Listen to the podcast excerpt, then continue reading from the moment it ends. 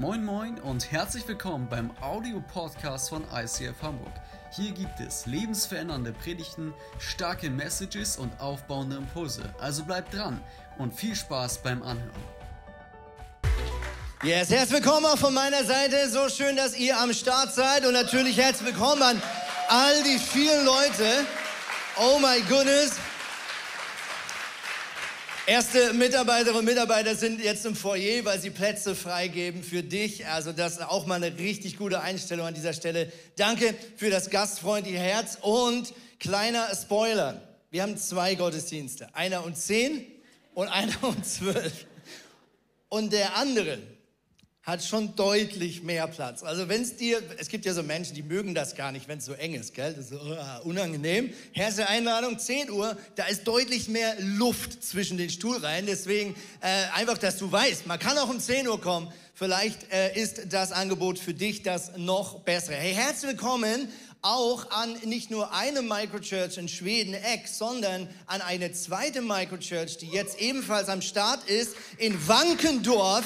Herzlich willkommen, so gut, dass ihr dabei seid. Winke, winke. Mega, mega. Liebe Dunja, lieber Marco, danke, dass ihr euer Herz äh, und euer, euer Haus und eure Wohnung öffnet. Äh, ich finde Microchurch sowas Lustiges, dass das überhaupt geht, ja, dass man irgendwo auf dem Land Teil einer Kirche sein kann, die irgendwo sich in Hamburg trifft, aber dank Online, eines Wohnzimmers, eines Flatscreen oder Beamers, was auch immer jetzt gerade benutzt, geht das irgendwie. Und dank Online-Technik kann man an Kursen teilnehmen, an Small Groups teilnehmen, an Explore teilnehmen. Richtig, richtig genial. Ganz neue Möglichkeiten und wir feiern, dass ihr offiziell jetzt Teil von ICF Hamburg seid. Hey, ihr habt schon von Chris vorhin gehört, wir starten heute in eine neue Predigtreihe, die da heißt Bibel lesen wie niemals zuvor. Der eine oder andere, der öfter in die Kirche kommt, der sagt, hä, hatten wir nicht letztes Jahr auch irgendwie sowas mit wie niemals zuvor? Das ist richtig. Da hieß die Predigtreihe Beten wie niemals zuvor. Das Jahr davor haben wir sie auch so ähnlich genannt, Lebe wie niemals zuvor. Äh, der Grund ist nicht, dass wir einfach keine anderen Ideen haben, was man Anfang Jahr machen könnte, sondern der Grund, warum wir diese Predigtreihen machen, ist, weil wir äh, zumindest aus unserer Perspektive wahrnehmen, dass es eine große Schnittmenge an Menschen gibt, die sagen, ich möchte dieses Jahr fokussiert mit den richtigen Prioritäten starten. Es hilft mir, wenn ich in den ersten Wochen mir überlege, wie will ich eigentlich mein Leben gestalten? Was soll Priorität haben in meinem Leben? Und es hilft mir, wenn ich Menschen um mich herum habe, Christen, Freunde, Brüder und Schwestern, die das Gleiche wollen wie ich. Und deswegen machen wir bewusst solche Predigtreihen zu Beginn des Jahres, weil zumindest aus unserer Perspektive das ein Bedürfnis ist von vielen, dass sie sagen, ich nehme mir wieder vor, regelmäßig in einen Gottesdienst zu gehen, in eine Small Group zu sein, ähm, vielleicht ganz bewusst wieder meinen Wecker früher stellen und zu sagen, ich starte mit einer Quality Time mit meinem wunderbaren Jesus, bevor ich andere Social-Media-Kanäle auf mich äh, losprasseln lassen kann. Und deswegen auch all die Angebote nochmal ganz offiziell auch von dieser Bühne angesagt. Ähm, warum machen wir all die Angebote wie die Möglichkeit zu fasten in der nächsten Woche, Möglichkeit jeden Morgen online bei einem Gebet mit am Start zu sein oder Ende Woche 24 Stunden durchbeten und so weiter und so fort. Das sind alles Angebote, wo ehrenamtlich Leute aus der Kirche sagen, ich mache das eh und ich ahne, dass es Leute gibt, die sagen, oh, das wollte ich auch. Und wenn wir diese Leute miteinander connecten können, in eine verbindliche Telegram-Gruppe, in einen Call, in ein Meeting, dann hilft das allen. Also deswegen herzliche Einladung, sei Teil davon. Du bist noch nicht zu spät, selbst wenn du heute das erste Mal davon hörst. Du kannst direkt diese Woche mit einsteigen. Wir sind eine Kirche mit offenen Türen und mit offenen Herzen und deswegen mega, mega cool, dass du heute mit am Start bist. Und ich möchte beten, dass Gott uns gut hineinnimmt in dieses neue Jahr und auch mit hineinnimmt in diese Predigtreihe, weil ich glaube, dass die Bibel und das Wort Gottes eine unfassbar wichtige Komponente ist in deinem und meinem Leben. Heiliger Geist, ich bitte dich, dass du uns deine Perspektive zur Verfügung stellst. Durch diese Predigt, manchmal auch trotz dieser Predigt, du benutzt manchmal Worte, du benutzt manchmal unsere inneren Gedanken. Jesus, tu, was du tun musst und willst. Wir sind ein offenes Buch und wir lassen uns heute von dir beschreiben. Das bitten wir in deinem Namen, Jesus. Amen.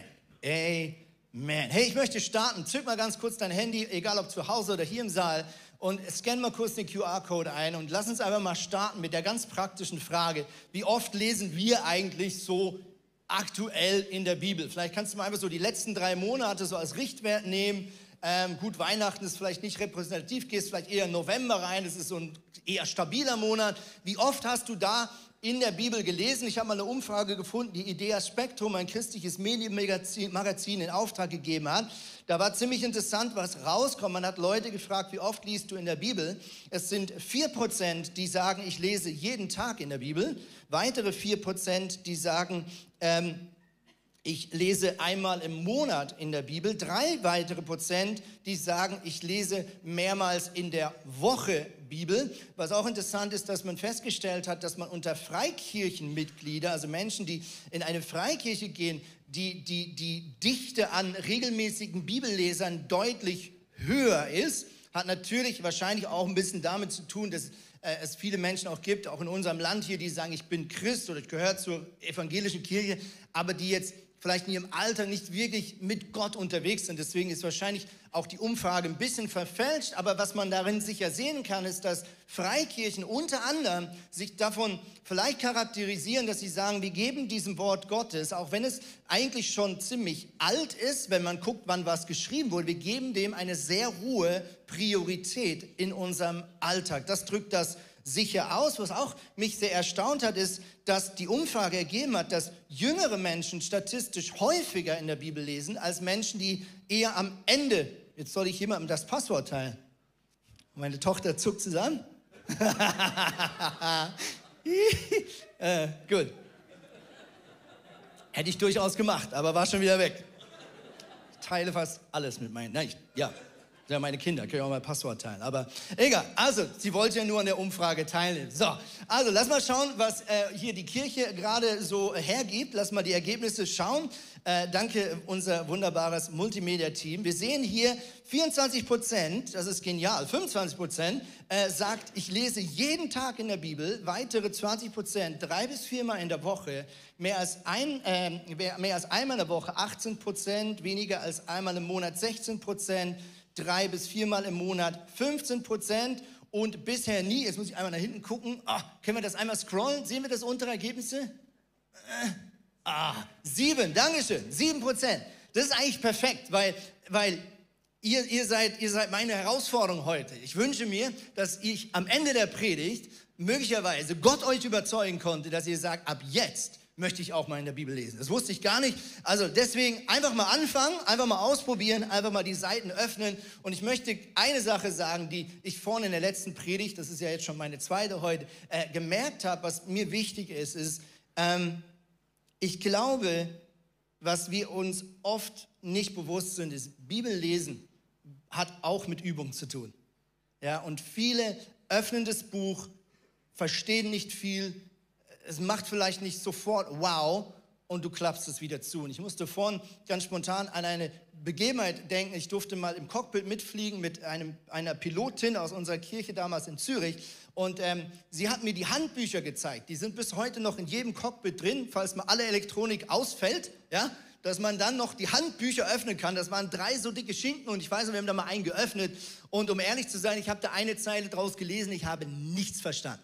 Ja, also, was ich damit sagen will, ist, ist, das ist wichtig. Lass dich nicht zu schnell verleiten, entmutigt wieder zuzuklappen, wenn du vielleicht nicht sofort alles verstehst, was da steht. Die, die Bibel zu verstehen, ähm, ist auch Übungssache und ist Teamsport. Und deswegen freue ich mich auch die nächsten Wochen, dass viele verschiedene Leute zu Wort kommen werden, wie sie in der Bibel lesen. Ja, warum? Weil wir brauchen einander und wir brauchen vor allem den Heiligen Geist, der in uns lebt, also Gott in uns, der uns erklärt, was da steht. Also ist mir ganz wichtig, dass wir das vielleicht einmal kurz vorweg sagen, um hier vielleicht so ein Entmutigungsgefühl einmal auch äh, begegnen zu können, wo vielleicht bei dir da ist. Ich möchte mit euch einen Vers lesen zu Beginn und dieser Vers wirst du wahrscheinlich in diesem Jahr noch öfters hören. Mehr verrate ich noch nicht, aber wir beginnen bewusst dieses Jahr mit folgenden Zeilen aus Jeremia, ein Prophet aus dem Alten Testament. Da heißt es, ich der Herr sage, mein Fluch lastet auf dem, der sich von mir abwendet, der seine Hoffnung auf Menschen setzt und nur auf menschliche Kraft oder Möglichkeiten vertraut. Er ist wie ein kahler Strauch in der Wüste, der vergeblich auf Regen wartet. Er steht in einem dürren, unfruchtbaren Land, wo niemand wohnt. Danke für die Ermutigung an dieser Stelle. Was für ein toller Vers, um das Jahr zu starten. Aber es geht ja noch weiter. Doch ich segne jeden, sagt Gott, der seine Hoffnung auf mich, den Herrn, setzt und mir ganz vertraut. Er oder sie ist wie ein Baum, der nah am Bach gepflanzt ist und seine Wurzeln zum Wasser streckt. Die Hitze fürchtet er nicht, denn seine Blätter bleiben grün. Ja, selbst wenn mal ein trockenes Jahr kommt, sorgt er sich nicht, sondern er trägt Jahr für Jahr Frucht. Als ich die Zeilen gelesen habe, musste ich so an diese großen Weiden denken, an der Alster, ja, diese großen Bäume, die ganz dicht am Wasser stehen. Warum? Weil ihre Wurzeln sich unter der Erde ausstrecken bis in den See hinein, im Wissen, dass dieses Wasser diesen Baum am Leben erhält. Und wenn du nach diesem Prinzip lebst und sagst, ich, ich, ich strecke meine Wurzeln, ich strecke alles, was ich habe, aus, um an der Kraft Gottes anzudocken, dann können wir auch durch dürre Zeiten, durch schwierige Zeiten gehen.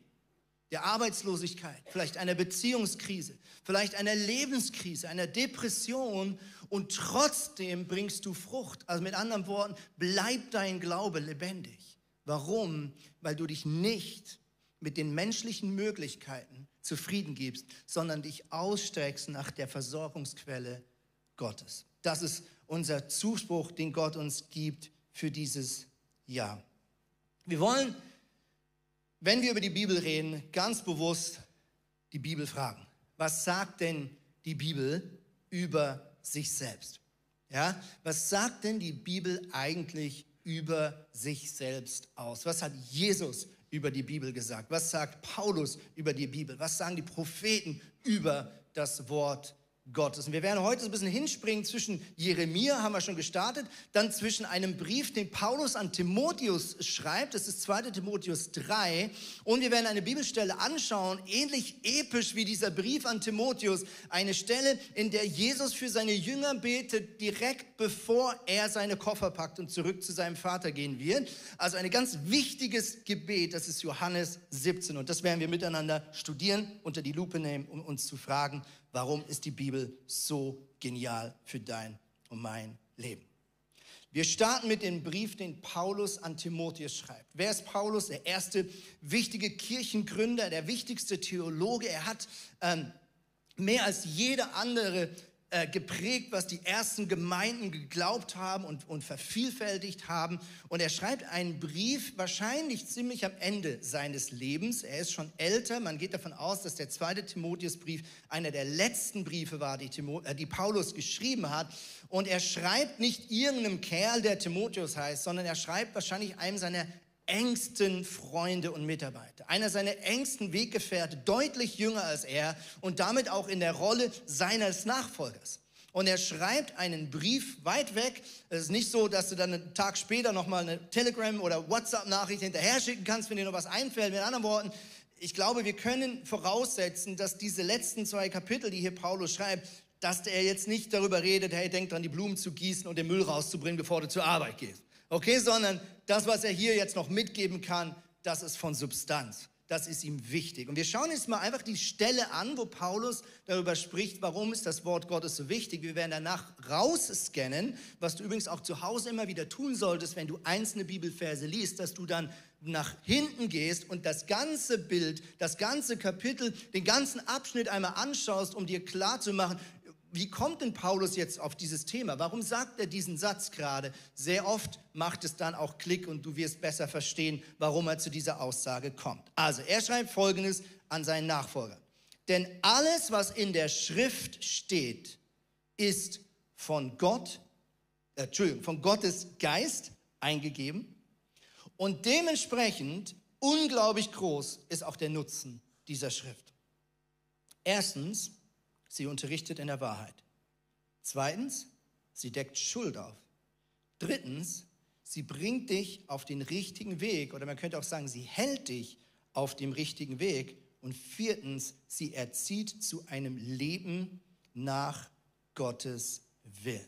Diese vier Eigenschaften oder diese fünf Eigenschaften erwähnt hier Paulus. Du kannst auch andere Bibelstellen nehmen, wo die Bibel über sich selbst spricht, aber das hier ist sicher eine sehr geeignete. Lass uns mal Punkt für Punkt durchgehen, was Paulus hier sagt. Erstens, er sagt, die Bibel ist von Gottes Geist eingegeben oder inspiriert. Das Wort, was hier im Griechischen verwendet wird, ist Theopneutos. Und für die, die dieses Wort vielleicht ein bisschen äh, drauf rumkauen, merken, da steckt das Wort Theo oder Theos drin. Das steht für Gott. Und Pneu, äh, vielleicht kennst du das Altworte Deutsch noch für Pneu, ja, also ein Autoreifen, hat man früher mehr benutzt. In der Schweiz benutzt man es noch heute. Du hast ein Loch im Pneu. Ähm, und Pneumatologie zum Beispiel, also hier wird von Hauch, von Wind die Rede. Mit anderen Worten, Gottes Wort ist von Gott eingehaucht. Menschen haben, ganz verschiedene Menschen haben hier Zeilen aufgeschrieben, aber der Geist Gottes ruhte auf diesen Männern und auf diesen Menschen und hat darauf gewacht, was hier aufgeschrieben wird.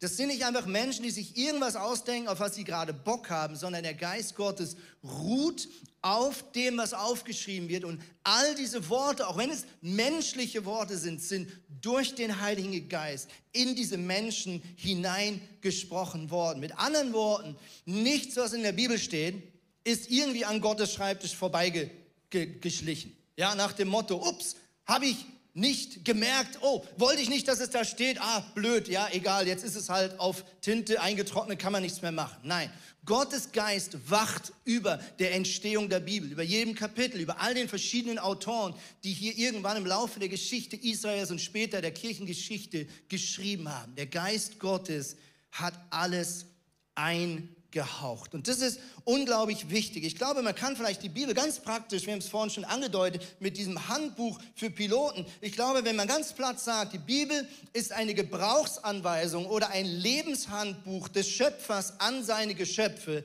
dann ist das eine sehr gute Zusammenfassung. Ja, meine Frau, äh, meine Frau, meine Tochter und ich hatten gestern Abend das Privileg, einen Bürostuhl zusammenzubauen von einem schwedischen Möbelkonzern. Ähm, genau, H&M, nein, Quatsch. Ähm, und viele von euch wissen das, ja, man, man, man, man kann die Gebrauchsanweisung auch zur Seite legen und sich selber ans Werk machen. Genau, das kann man. Also Männer denken, dass sie das können bis sie fluchend irgendwo ja, im Wohnzimmer stehen und sagen, Ikea hat mir was nicht mitgegeben, da stimmt was nicht. Ja? Die Frau dann geduldig die Gebrauchsanweisung rausholt und dem Mann erklärt, guck mal, du hast die falschen Schrauben verwendet. Ja? Mit anderen Worten, wir alle wissen, wenn du was Komplexes zusammenbauen willst, dann kann es sein, dass du deutlich besser vorankommst, wenn du die Gebrauchsanweisung konsultierst. Und kann es sein, dass das Leben deutlich komplexer ist und unsere Beziehungen deutlich komplexer sind als das Zusammenbauen eines IKEA-Bürostuhls. Ja? Mit anderen Worten, wenn unser Leben doch manchmal so eine unfassbare Überforderung darstellt und du so viele verschiedene Meinungen hörst, was richtig ist und wie man mit den verschiedenen Herausforderungen des Lebens umgeht, kann es sein, dass es wirklich eine ziemlich gute Idee ist, den Schöpfer des Universums und sein Handbuch regelmäßig zu konsultieren und zu sagen, kannst du mir noch mal ganz kurz erklären, wie, wie mache ich das jetzt noch mal, wenn ich so richtig, richtig sauer bin auf meinen Chef?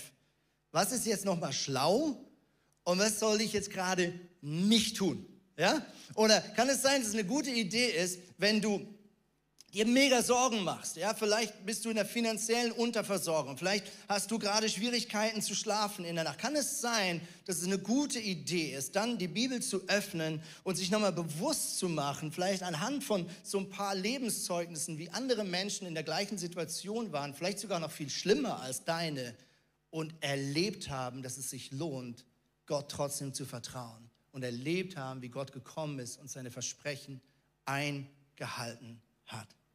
Lass uns reinschauen, was Paulus hier weiter sagt. Er sagt, Gottes Wort unterrichtet in der Wahrheit. Oder man könnte vielleicht auch einen Schritt weitergehen und sagen, Gottes Wort ist die Wahrheit. Und das Wort Wahrheit ist ja heute, in der Zeit, in der wir gerade leben, in unserem gesellschaftlichen Kontext ein sehr optionaler, individueller Begriff geworden. Ja, ja, wenn das deine Wahrheit ist und sich als wahr anfühlt, dann ist es okay. Meine Wahrheit ist halt gerade eine andere. Ja, wir sind da in einer Phase, in der wir in ein Denken hineingekommen sind. Es gibt verschiedene Wahrheiten, die so nebeneinander koexistieren. Und du hast deine und ich habe meine und so haben wir auch kein, kein Beef miteinander und alles ist gut. Aber ich glaube ganz ehrlich, dass da innen drin eine Lüge ist, weil wenn es eine Wahrheit gibt, dann kann es nur eine Wahrheit geben, sonst ist es nicht die Wahrheit.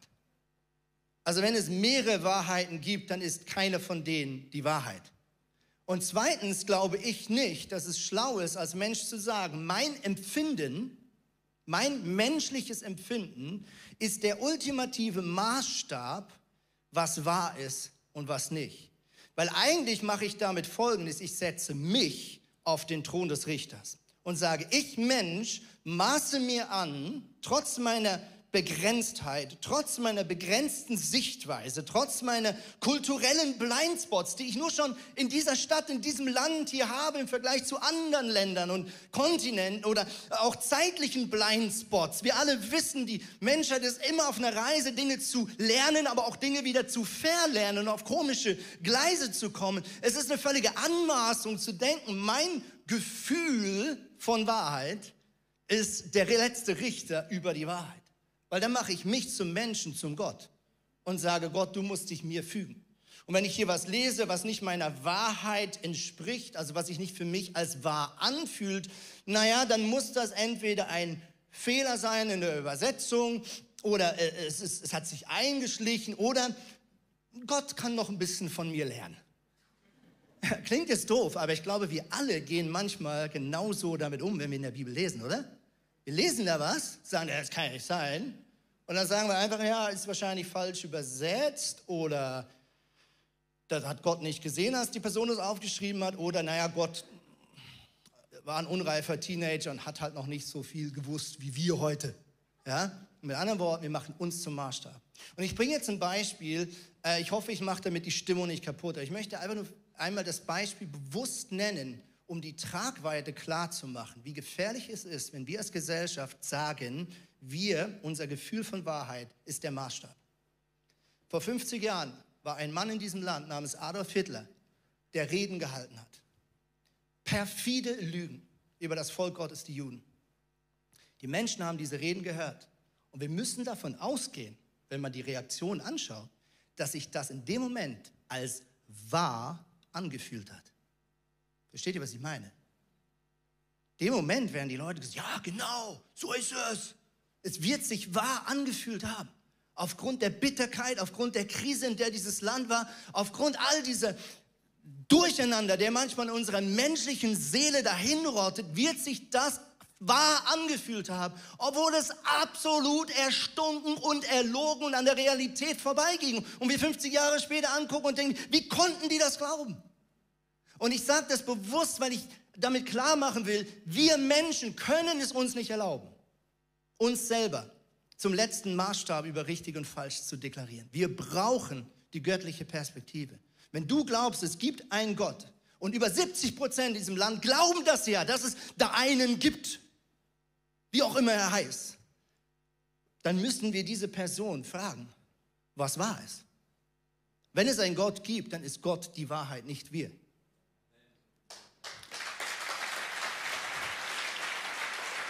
Psalm 119. Dein Wort ist durch und durch wahr und ewig gültig sind all deine Rechtsurteile. In ihnen zeigt sich deine Gerechtigkeit. Okay, aufgrund der Zeit überspringen wir den nächsten Punkt und gehen direkt zu folgender Aussage. Gottes Wort deckt Schuld auf. Gottes Wort deckt Schuld auf. Mein Sohn, der hatte im Februar, er sitzt hier vorne, im, äh, in der Schule einen Unfall. Und eigentlich gar nicht irgendwas mega Schlimmes, aber aus irgendeinem komischen Grund, den wir alle erstmal nicht verstanden haben, ist sein Bein komplett durchgebrochen. Beide Knochen im Unter, Unter, Unterbein. Nennt man das? Wade. Genau, Dankeschön. Und wir sind in die Schule gefahren und waren logischerweise mindestens so schockiert wie alle anderen auch. Und haben gesagt, wie, was, wie ist, Warum bricht einfach ein Bein? Okay, er ist ins Krankenhaus gekommen. Er wurde gerönt, er wurde zusätzlich durch die Röhre geschoben, weil die Ärzte auch ein bisschen stutzig wurden, dass da einfach so ein Knochen durchbricht aufgrund einer gar nicht so starken äh, Wucht, die da auf das Bein in dem Moment kam. Und folgendes äh, Bild, das sieht man vielleicht hier hinten einmal eingeblendet. Ähm, ihr seht dort jetzt nicht den Bruch. Äh, denke, dann wird gewissen Menschen hier drin schlecht und das äh, wollen wir uns nicht antun, was dann passiert. Auf jeden Fall, hier ist das Bild nach der Operation, also nach der OP. Und vielleicht siehst du das da in der Mitte, da ist so ein bisschen so eine dunkle Stelle. Ja, und wir haben uns dann mit den Ärzten zusammengesetzt, beziehungsweise eigentlich nur meine Frau. Ich war online zugeschaltet wegen Corona und so weiter. Und der Arzt sagte uns, dort im Knochen ist eine Knochenzyste, die wahrscheinlich schon länger den Knochen destabilisiert hat. Deshalb ist er auch einfach gebrochen. Und warum ich diese Geschichte erzähle, ist, weil dieses Bild sehr, sehr gut passt. Wir haben zwei Dinge gebraucht, um zu verstehen, was da abgeht. Erstens, wir brauchten eine übernatürliche Perspektive. Wir brauchten ein Röntgengerät, beziehungsweise diese, diese Röhre, da, dieses MRT, um etwas sehen zu können, was wir mit unseren menschlichen Augen nicht hätten sehen können. Okay? Und das ist für mich ein super Vergleich mit der Bibel. Ja? Die Bibel ist sozusagen wie so ein Röntgengerät. Das sieht Dinge und stellt mir die Sichtweise zur Verfügung, die ich mit meinen menschlichen Augen sonst vielleicht nicht sehen würde. Und jetzt kommt aber der zweite Punkt. Wir brauchten einen Arzt, der uns erklärt, was auf diesem Bild zu sehen ist. Und genauso brauchst du den Heiligen Geist, um zu wissen, was hier gemeint ist.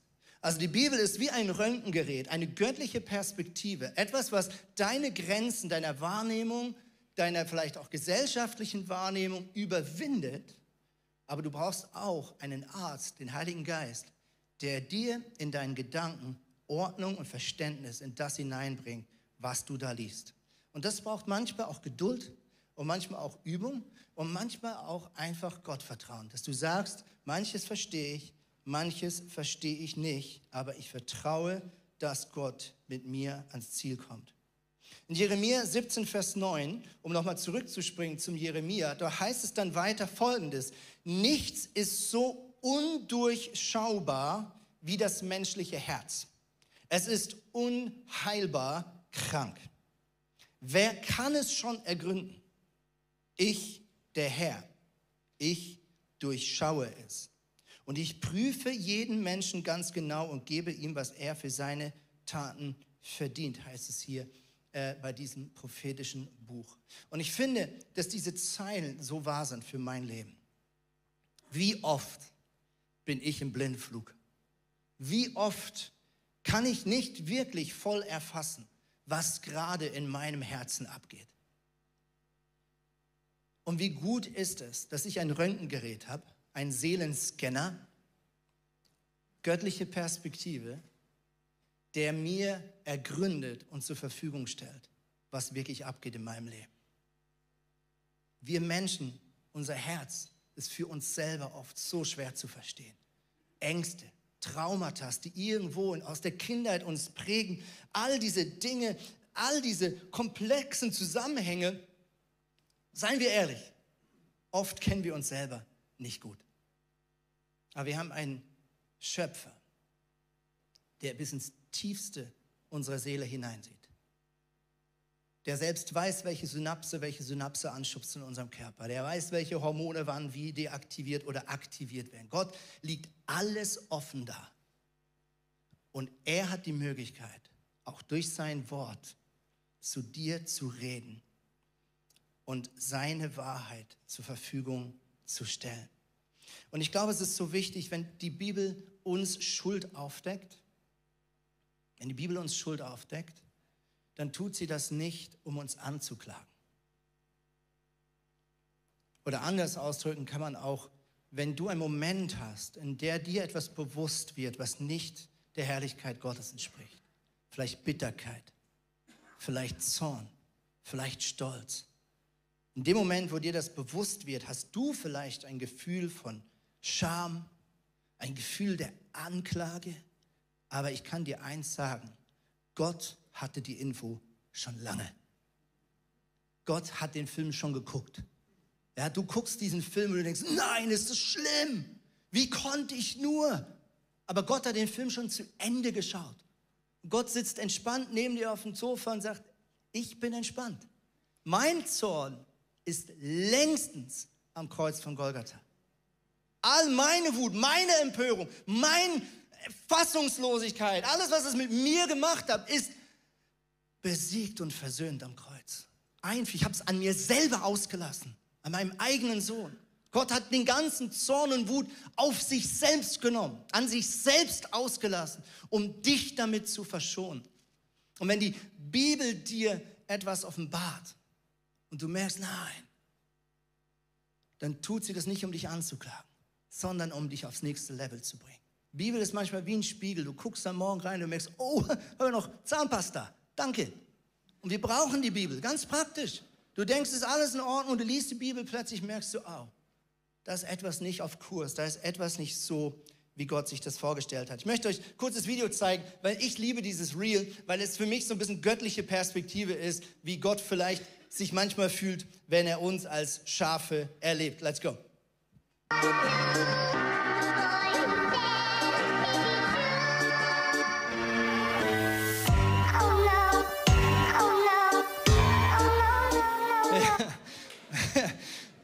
Ich glaube, das ist so Daily Business von Gott. Ja?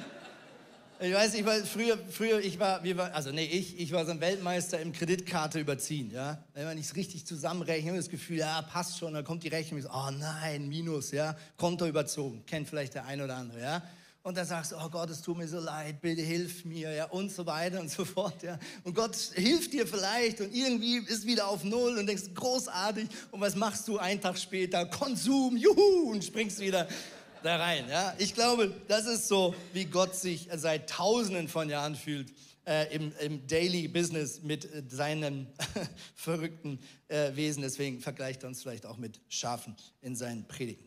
So, drittens, Gottes Wort bringt oder hält dich auf dem richtigen Weg. Wieder Psalm 16. Du zeigst mir den Weg, der zum Leben führt. Du beschenkst mich mit Freude, denn du bist bei mir. Aus deiner Hand empfange ich unendliches Glück. Und David, der diese Zeilen hier schreibt, wenn ihr seine Lieder mal ein bisschen studiert, David ist ein absoluter Fan vom Wort Gottes. David, er sagt das immer wieder in seinen Liedern. Er sagt sogar, ich liebe es, Tag und Nacht darauf rumzukauen oder mit anderen Ausdrücken darüber zu, zu, zu philosophieren mit mir selber. Der war ja wahrscheinlich manchmal Monate auch alleine als Hirte und er hat mit sich selbst gerungen, um zu verstehen, warum dort Gott zu dieser Schlussfolgerung kommt. Und er sagt, ich liebe es, darüber nachzudenken.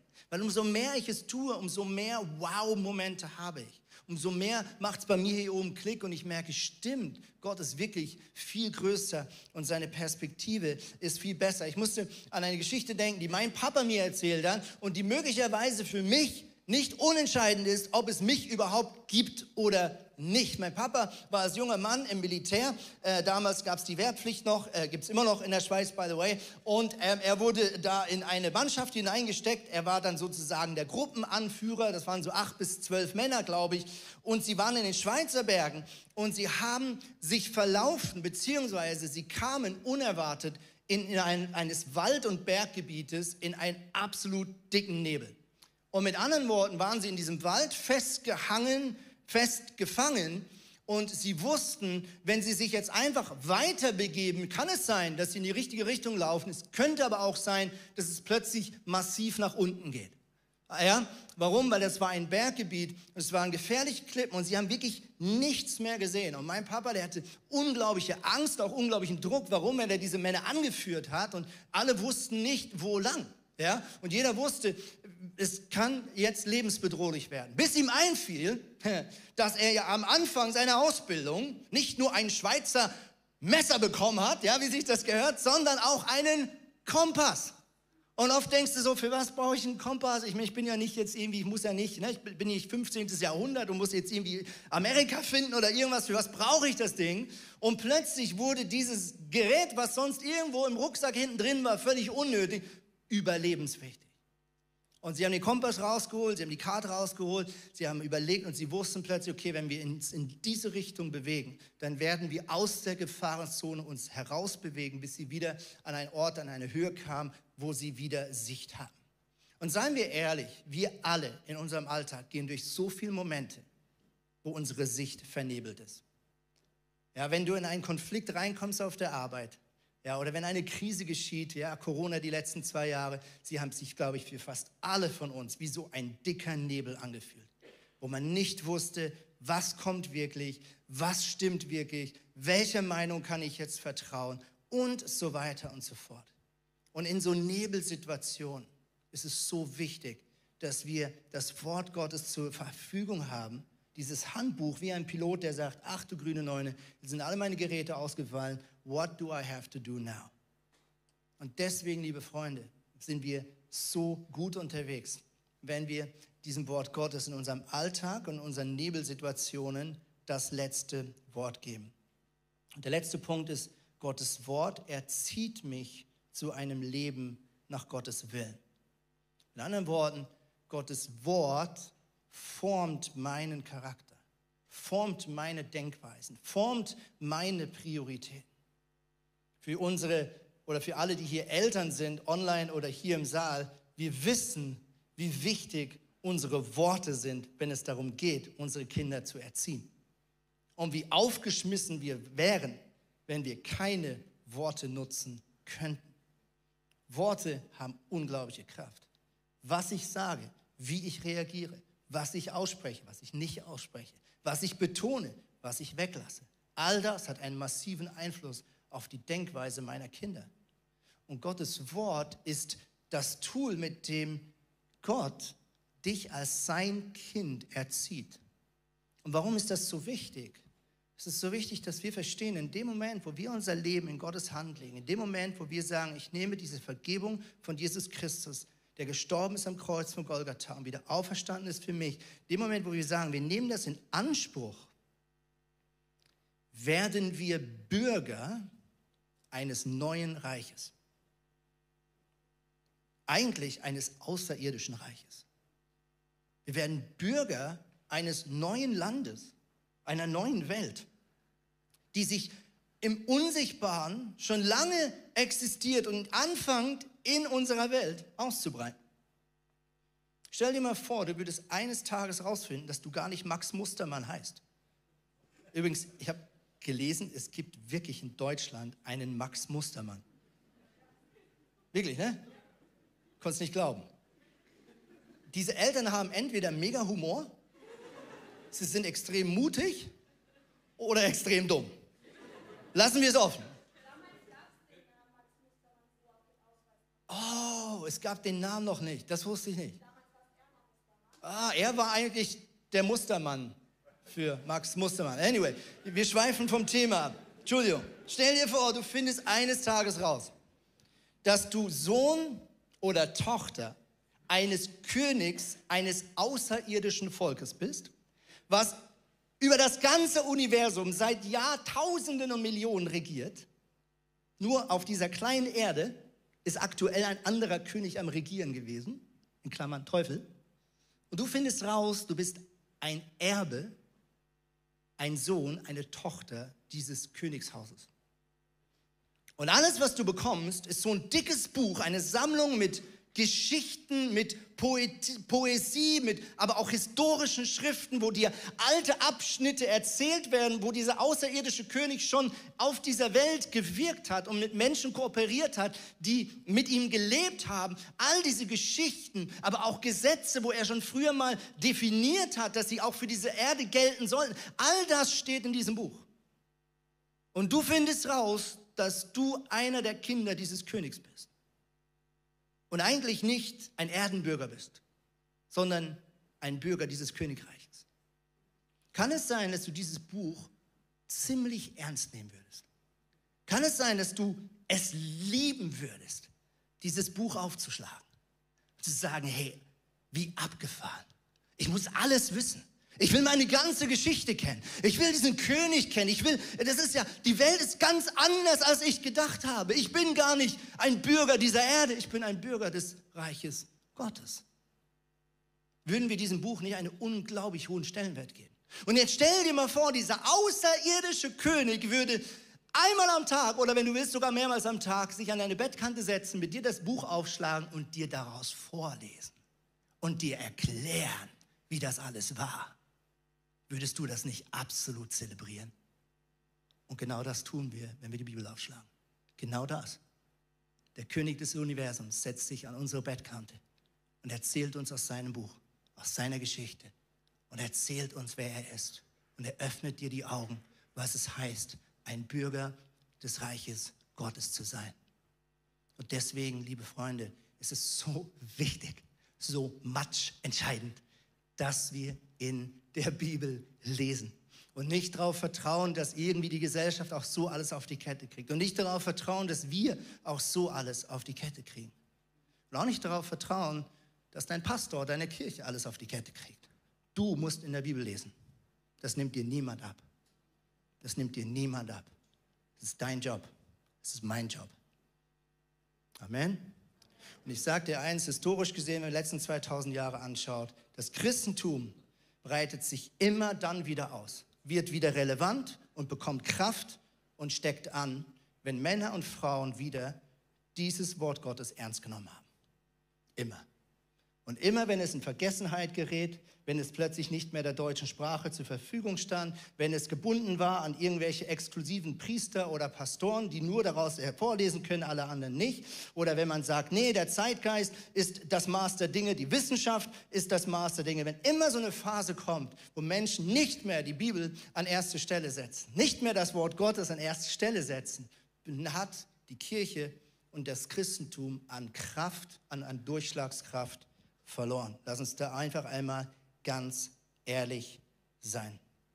Ich möchte zum Schluss schließen. Ich habe es vorhin versprochen, dass wir zum Schluss einmal rausscannen, wie eigentlich der Paulus auf diese Zeilen gekommen ist. Und das ist jetzt ein bisschen düster, so zu Jahresbeginn, aber es ist ja auch eher die dunkle Jahreszeit, deswegen passt das ganz gut. Also, nochmal zur Erinnerung. Paulus schreibt hier an seinen wahrscheinlich wichtigsten Nachfolger und es ist wahrscheinlich die letzte Möglichkeit, sein Herz seinem guten Freund Timotheus nochmal mitzuteilen. Und er schreibt Folgendes, bevor er zu dieser Aussage kommt über das Wort Gottes. Er sagt, sei dir jedoch darüber im Klaren, dass die Zeit vor dem Ende eine schlimme Zeit sein wird. Diese Zeit, die Paulus hier meint, ist die Zeit, wie wir als Endzeit nennen. Und jetzt sagt er Folgendes, 2000 Jahre. Die Menschen werden selbstsüchtig sein, geldgierig, großtuerisch und arrogant. Sie werden ihre Mitmenschen beleidigen, sie werden ihren Eltern nicht gehorchen, sie werden undankbar sein und haben weder Ehrfurcht noch Mitgefühl. Sie werden unversöhnlich sein, verleumderisch, unbeherrscht, gewalttätig, voll Hass auf das Gute und zu jedem Verrat bereit. Sie werden von nichts zurückschrecken, um ihre Ziele zu erreichen. Und sie werden von Hochmut verblendet sein. Ihr ganzes Interesse gilt dem Vergnügen, während Gott ihnen gleichgültig ist. Sie geben sich zwar einem frommen Anschein, also sie geben sich nach außen als Gutmenschen, aber von der Kraft Gottes die sie so verändern könnte, dass sie wirklich in Anführungsstrichen ein frommes Leben führen würden, davon wollen sie eigentlich nichts wissen.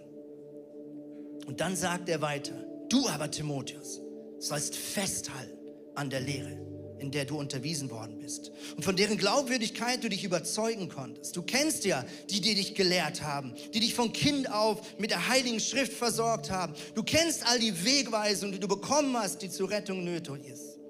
Und dann sagt er, was wir schon gelesen haben, denn alles, was in der Schrift steht, ist von Gottes, Gottes Geist eingegeben. Und so weiter und so fort. Was ich so krass finde an diesen Zeilen ist, ich habe den Eindruck, der Paulus hat gerade einen Glitch in der Matrix erlebt. Man könnte meinen, Paulus hat gerade einen Zeitsprung gemacht und ist im Jahr 2023 angekommen.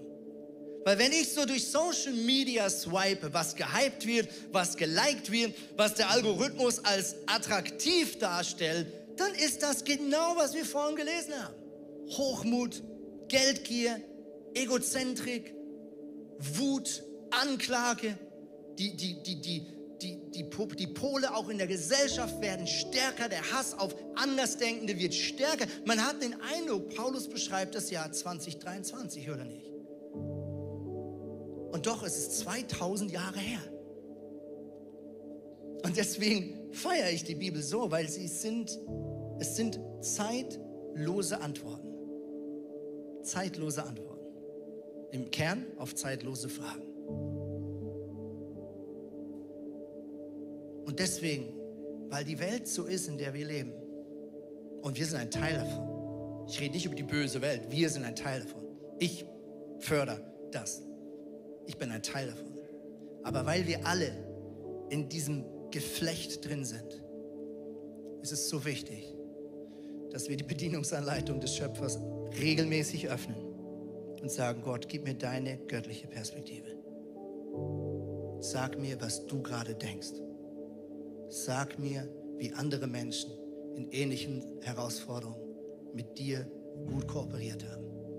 Was ist jetzt gut? An was muss ich mich jetzt halten? Auf was muss ich mich jetzt fokussieren?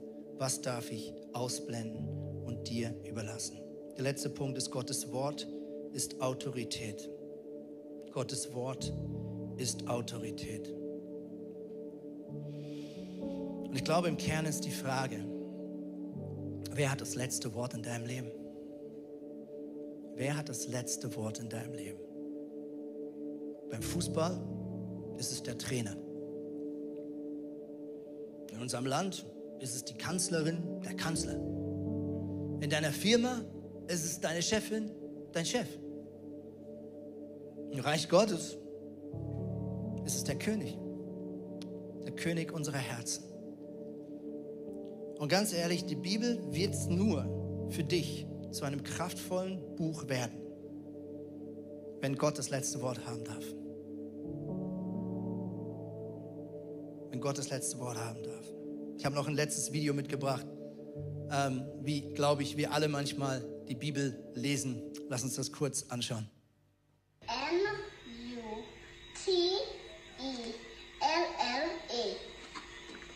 What's the word?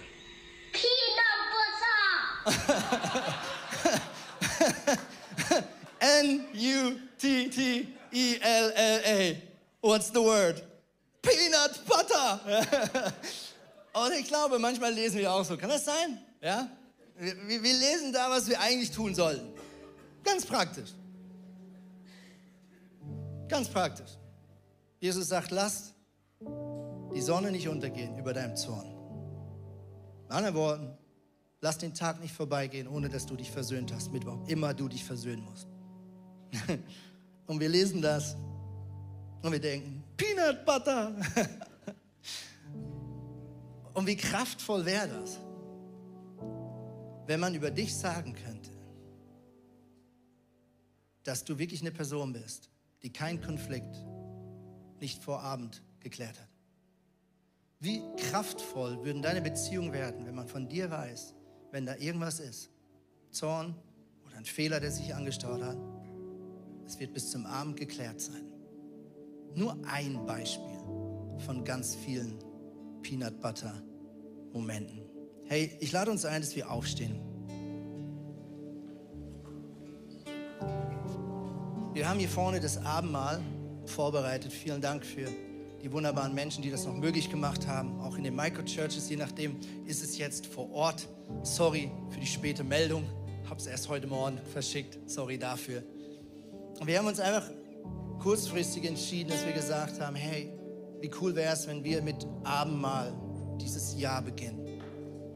Warum? Weil die Zeilen, die wir vorhin gelesen haben, als Jesus ähm, für seine Jünger gebetet hat, das, das war genau der Moment, wo er das Abendmahl gefeiert hat. Und Abendmahl bedeutet für mich die einfache Erinnerung, Gott hat schon alles geregelt. Gott hat mir vergeben. Selbst die Fehler, die ich tun werde in diesem Jahr, sind schon geklärt, sind bei Gott schon gelöst. Und ich glaube, mit dieser Freiheit der Vergebung, der Gnade, das ist die einzige Tür, über die wir in dieses Jahr 2023 starten sollen. Mit Gnade, nicht mit guten Vorsätzen, mit Gnade. Das befreit. Das befreit. Das befreit. Und die Band das nächste Lied spielt, lade ich dich ein. Einfach komm nach vorne. Wird vielleicht ein bisschen dauern. Vielleicht können wir uns helfen, indem wir hier im Mittelblock oder vielleicht in allen auf diese Seite rauslaufen. Immer auf diese Seite, auf diese Seite, auf diese Seite. Das hier schnappen und dann auf der Seite wieder reingehen, auf der Seite wieder reingehen, auf der Seite wieder reingehen. Also so rauslaufen. Hätte ich eine Flipchart dabei, ich würde es aufmachen.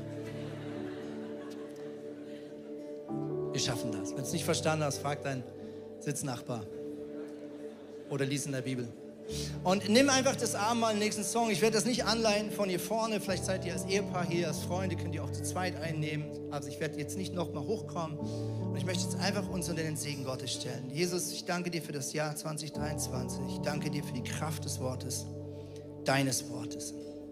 Und du hast gesagt, mein Wort kommt nie leer zurück. Und ich bitte dich jetzt, Gott, dass du uns ein, ein, eine neue Dimension Vertrauen schenkst, dass wir es wagen, in der Bibel zu lesen. Egal, ob es immer wow ist oder manchmal Fragezeichen, egal, ob es immer Sinn macht oder manchmal nicht, egal, ob du uns jedes Mal total krass damit berührst oder es manchmal sich eher als kühl und sachlich anfühlt. Gott, wir vertrauen dir. Wir wollen Bäume sein, die sich ausstrecken nach dir. Und deswegen entscheiden wir uns in diesem Jahr 2023, diesem Wort von dir die maximale Priorität einzuräumen. Und Jesus, ich bitte dich, dass du Platz schaffst. Und deswegen fasten wir auch, weil wir Platz schaffen wollen, weil wir Dinge, die nicht der göttlichen Priorität entsprechen, weil wir die rausschmeißen wollen aus unserem Leben. Gott, ich bitte dich, dass du mit dem Rotstift rausstreichen darfst, was jetzt gerade nicht Prio haben soll in unserem Leben. Das bitte ich in deinem Namen.